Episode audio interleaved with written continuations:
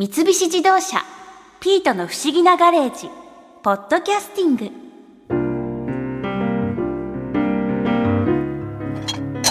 うん。初めて挑戦した本格カレーにしてはなかなか美味しいのができたな。ルーを入れておしまいって感じのカレーもお手軽でいいけどやっぱりカレーって奥が深いっていうかこだわり始めると止まらなくなりそう。そういえばミュージシャンの小宮山雄飛さんのカレーに対するこだわりもかなり熱かったな。え小宮山さんってカレーお好きなんですね、そうですね。なんかもう毎日のように食べてますね。毎日のように、ええ。えそれってお店に食べに行ったりとか？あのお店にも行きますし自分で家でも作りますし両方ですね。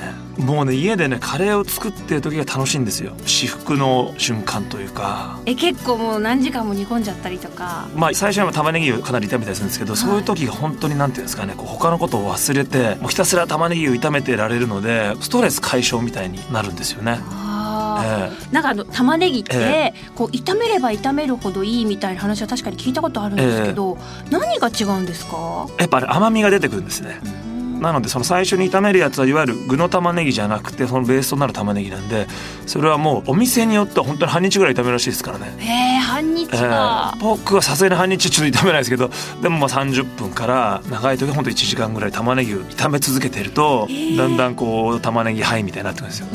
玉ねぎはい。途中からだんだんこうドーパピンみたいに出てきて もう玉ねぎを炒めてるだけでもう気持ちいいみたいになってくるんですよ。えそれでなんかもう20分とか30分ぐらいすると、はい。そうなってきちゃうんですか？なってくるんですよ。玉ねぎのこの香ばしいこう匂いと熱もね加わってなんかこう自分がその時点でもうちょっとハイになってる。どんな状態食べる前から気持ちよくなってるんですよ。こうなんか無になるみたいな。そうですそうです。あのでもやっぱりあのほら火を当然使ってやってるからずっとこれ集中しないといけないじゃないですか、はい。しかも焦げるんで常にこう動かしながら。そうですよね。なのでこれに集中するんで意外と本当にねいろんなことを嫌なこととかねこの世知辛い世の中であるじゃないですか、うんうん。そういう辛いことを全部玉ねぎを炒めてると忘れることができるんですよ辛い思いをしてる人こそ本当にね玉ねぎ炒めた方がいいと思いますよ。玉ねぎがどんどんこう炒まって茶色くなっていくのとともに、気持ちはどんどん軽くなって玉ねぎはどんどんトゲが取れて甘くなっていく。この要するにいいことだらけ。ウィンウィンですよ。そこの境地まで達するとやっぱりカレーはもう面白くなりますよ。うんやっぱりこう、そうやって炒めれば炒めるほど、煮込めば煮込むほどカレーって美味しくなるんですか？インドとかの方の要するにカレーはいわゆる煮込みはしないんですけどね。あそうなんだ。欧風カレーみたいなものは煮込んだしでインドの方は逆に言うと本当に炒め料理っていう感じなのでその炒めるところには時間使うんですけどその後に寝かせるようなことはあんまないですね。あそうなんですね、ええ。え小宮山さんの場合は、はい。これはあのインド風のカレーを作ってるんですか？そうですね。インドのまあ作り方をベースにまあ多少オリジナルでいろいろ変えますけど基本はインド風というかインドのカレーですね。うんえ何カレーをお作りになるんいやでもねチキンのあの手羽の要するに骨がついてるはい。手羽を使っているのが一番その簡単っていうかやっぱりそのちょっと煮込んでる間に骨からもやっぱりそのエキスも出るのででインドのカレーって基本的に出汁は使わないんですよね。あそうなんですえね、えなのでそのそういう意味で日本人からするとちょっと物足りなさもある種あるので、うん。その手羽元とかで作ると多少出汁のいわゆる味も出るので日本人好みの味になるというか。あそっか。しかも手羽のだと簡単なんですかね一番。そうですそうです。あのねすぐ売ってるし、うん。割とだから最初鶏の手羽のチキンカレーから入ると家でねいろいろ作る時に入りやすいです。入門編として。あそっか。ちゃんと美味しくできやすい。えそうするとこうまああのお作りになるのもそうですけどどっかにカレーを食べに行くっていう機会も前よりもはい。増えたりしてるんですか、そうですね。もうカレーは行ったら必ずどこであれ、うん。やっぱり探しますよねまずね。あそうなんですね。仕事で例えば大阪行ったらもう大阪のカレー探しますし東京都内でも新宿に行くっつったら新宿のカレー探すし、千葉に行くっつったら千葉でカレーって検索してとか必ずカレー屋をまず探します。じゃあおすすめのカレー屋さんを教えてほしいんですけど、おすすめはですね西新宿にあります金餅っていうカレー屋さん。金餅、ええ。西新宿って高層ビルとかいっぱいありそうなイメージはあるんですけど。そうです。あんまりあの食べ物屋さんそんなにないですけど、うん。その金餅もポツンと突然あるんですけども、えー、そうなこんですね。れが美味しいんですよ。金餅、はい、あのずっとそこのエビカレーとチキンカレーっていうのを食べてたんですよ、まあ、チキンが大体ベーシックなんで,で、はい。大体行くとベーシックのも食べるんででチキンカレーうまいなと思っててでエビもあるんだと思ってエビカレーって食べてあうまいなっていう。でもまあ美味しいなっていう感じでいたんですねはい。正直。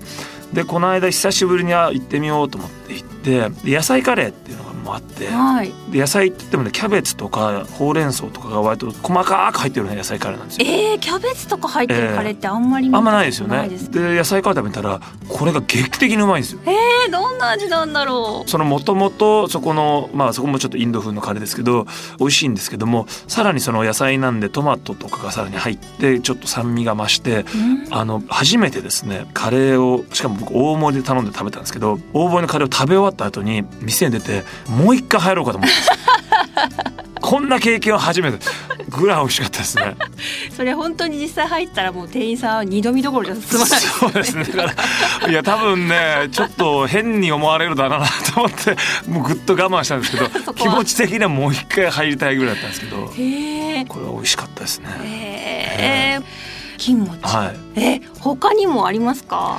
大阪で今空前のそのスリランカカレーブームが来てるんですよ。スリランカカレー、ええ。そのスリランカのカレーの中でもホームスタイルらしいんですけど家で食べるカレーがあってはい。いわゆるご飯に一種類のカレーソースがかかってるような日本のそのああいうカレーじゃなくてはい。ご飯の周りにいろんなおかずとかふりかけみたいなものとかあうん。のココナッツの皮で作ったあのふりかけみたいなものなんです。そういうのとかがいっぱいその何種類か乗っていて、ええ。それを全部ぐちゃぐちゃに混ぜて食べる。韓国のあのビビンバみたいな感じをまあ頭に描いてもらえればそういう感じなんですけども、うんそれでスリランカのカレーっていうのはその出汁を使うといいますか鰹節みたいなものがあるんですね。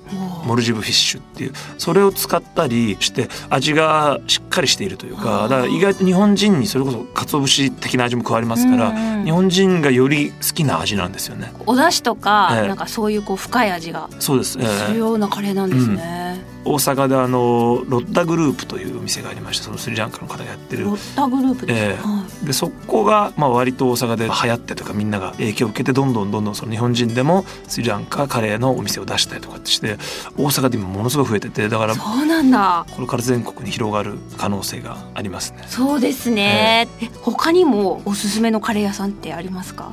他はね代々木の森っていうあの要するに代々木にはい。高速道路の首都高の、まあ、サービスエリアがあるんですよ。そこのサービスエリアのカレーが意外と美味しいんですよ。へえ それがですね特別そこで作ってるようなものではないサービスエリアなんで、うん。だけど意外と美味しくてその目の前が明治神宮が広がっててで僕は意外とそこが好きでわざわざ車で首都高に1回乗ってカレーを食べると。でただそこで食べるじゃないですか。はい。そうするとまずですねこれは一個いいことはですねこの首都高の上のサービスエリアですから駐車場代金かかんないですから。あそれを考えると。これ下でね駐車場に止めて食べれる。も実は意外と駐車場代かかんないでこのいいパノラマの景色パノラマでもないけど、まあ、目の前に 広がってる景色を楽しみながらカレーを食べてそっから先高速でどっかに行けるんですよ。あそっかそっか。じゃあ高速でええ。どっかに出かけたい時は、はまず代々木からそうです。そっから先はいわば高速無料がついてくるカレーみたいなものですから。なるほど、これはねそれお得ですね。まあ先に払ってるんですけど だんだんねカレー好きすぎてそういう謎のところに行ってるんですよ。よく見つけまはした、い。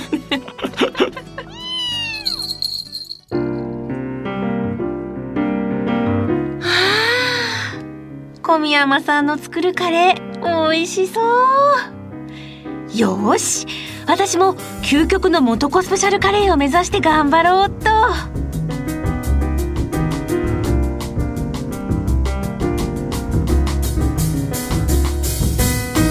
三菱自動車ピートの不思議なガレージポッドキャスティングこのお話はドライブアットアース三菱自動車がお送りしました。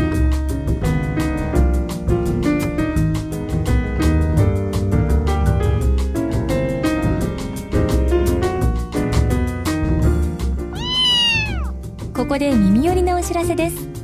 ピートの不思議なガレージをもっと楽しみたいという方は毎週土曜日の夕方5時東京 FM をはじめお近くの FM 局で放送の三菱自動車ピートの不思議なガレージをお聞きください。外に出かけたくなるとっておきのお話満載でお届けしています。